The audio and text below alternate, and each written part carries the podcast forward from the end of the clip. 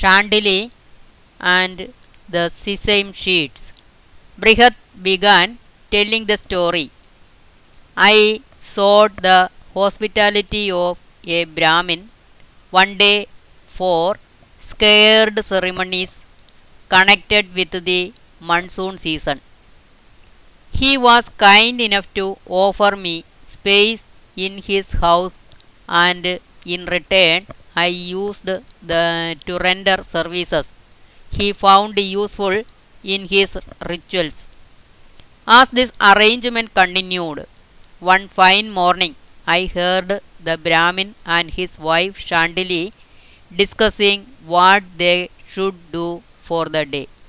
The husband told his wife, Today is the time when the sun begins his northward journey, and a time when the rich and the pious people offer gift to Brahmins. I am going to the next village to receive the offerings. You will do well to invite a Brahmin as guest today and offer him food in the name of the sun. The wife flew into a rage and told him, How can I offer anything to anyone in your poverty stricken house? Aren't you ashamed to make such a suggestion? I have wasted my entire life as your wife. I haven't tasted a good meal so far, even on a single day, nor do I have any jewelry. Though taken back, the Brahmin quickly recovered and said, Such words are not becoming of you. The learned say that if you share even half of your meal with a mendicant, you will get whatever you wish in life. What good the rich reap by liberally giving away, the poor get by parting with even a cent they have. The giver deserves to be served even if he is poor, but a rich miser is shunned. It is like the well and the sea. People drink the water from the well and not the sea. We must always give to him who deserves. Greed can only destroy a person. How is it? asked the wife. The husband then told Chandili the story of the hunter and the greedy jackal. A hunter went to the forest in search of a kill. Spotting a well fed boar, he took his bow and aimed a sharp arrow at the boar. Though severely wounded, the boar made a wild charge at the hunter, goring him to death. The boar too died later from the wounds inflicted by the hunter. Meanwhile, a hungry jackal, not knowing that he was doomed to die, came on the scene where the bodies of the hunter and the boar lay. He was thrilled by the sight of so much food and thought, God has favored me today. That is why he has sent so much food for me. It is not without reason that the learned have said that he who has done a good deed in a previous birth is rewarded in this birth even if he does not make any effort. This great feast is certainly the result of some good I have done in a previous birth, but a man must enjoy his wealth in small doses. Therefore, I will begin my meal with this gut of the bow. The jackal went close to the body of the hunter and began nibbling at the gut of the bow.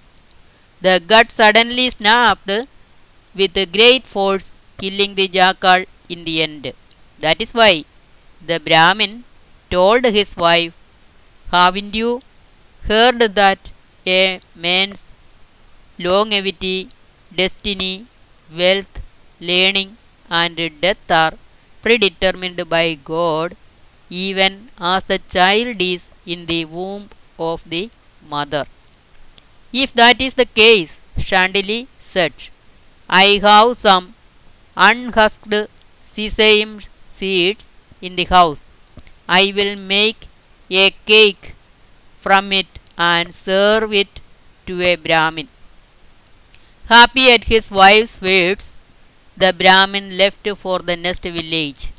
The wife soaked the seeds in warm water, removed their husk, and left them on a cloth to dry in the sun. As the Brahmin's wife was busy with other chores, a dog came and peed on the seeds left on the cloth to dry. When the wife saw that the dog had done, she felt miserable that all her effort had gone in vain. She thought that nobody could undo God's will. She thought, These seeds cannot know, now be given away to anyone. I will see if I can exchange them for unhusked seeds. Anybody will agree to this swap. Brihat continued his story. The Brahmin's wife came to the same house which I was visiting to accept offerings. She offered to exchange the husked seeds to anyone ready to accept them. Then the woman in the house came out and was ready to accept the husked seeds from the Brahmin's wife. But her son intervened and told her, Mother, these seeds are not good. Why should anyone give away good husked seeds for the raw seeds? There must be some reason for it. The housewife at once gave up the idea of taking husked seeds from the Brahmin's wife. After Brihat completed the story, he asked Tamrachud, Do you know the route he takes to come here? That is Kiran. I have no idea, said Tamrachud. Have you any tool to dig?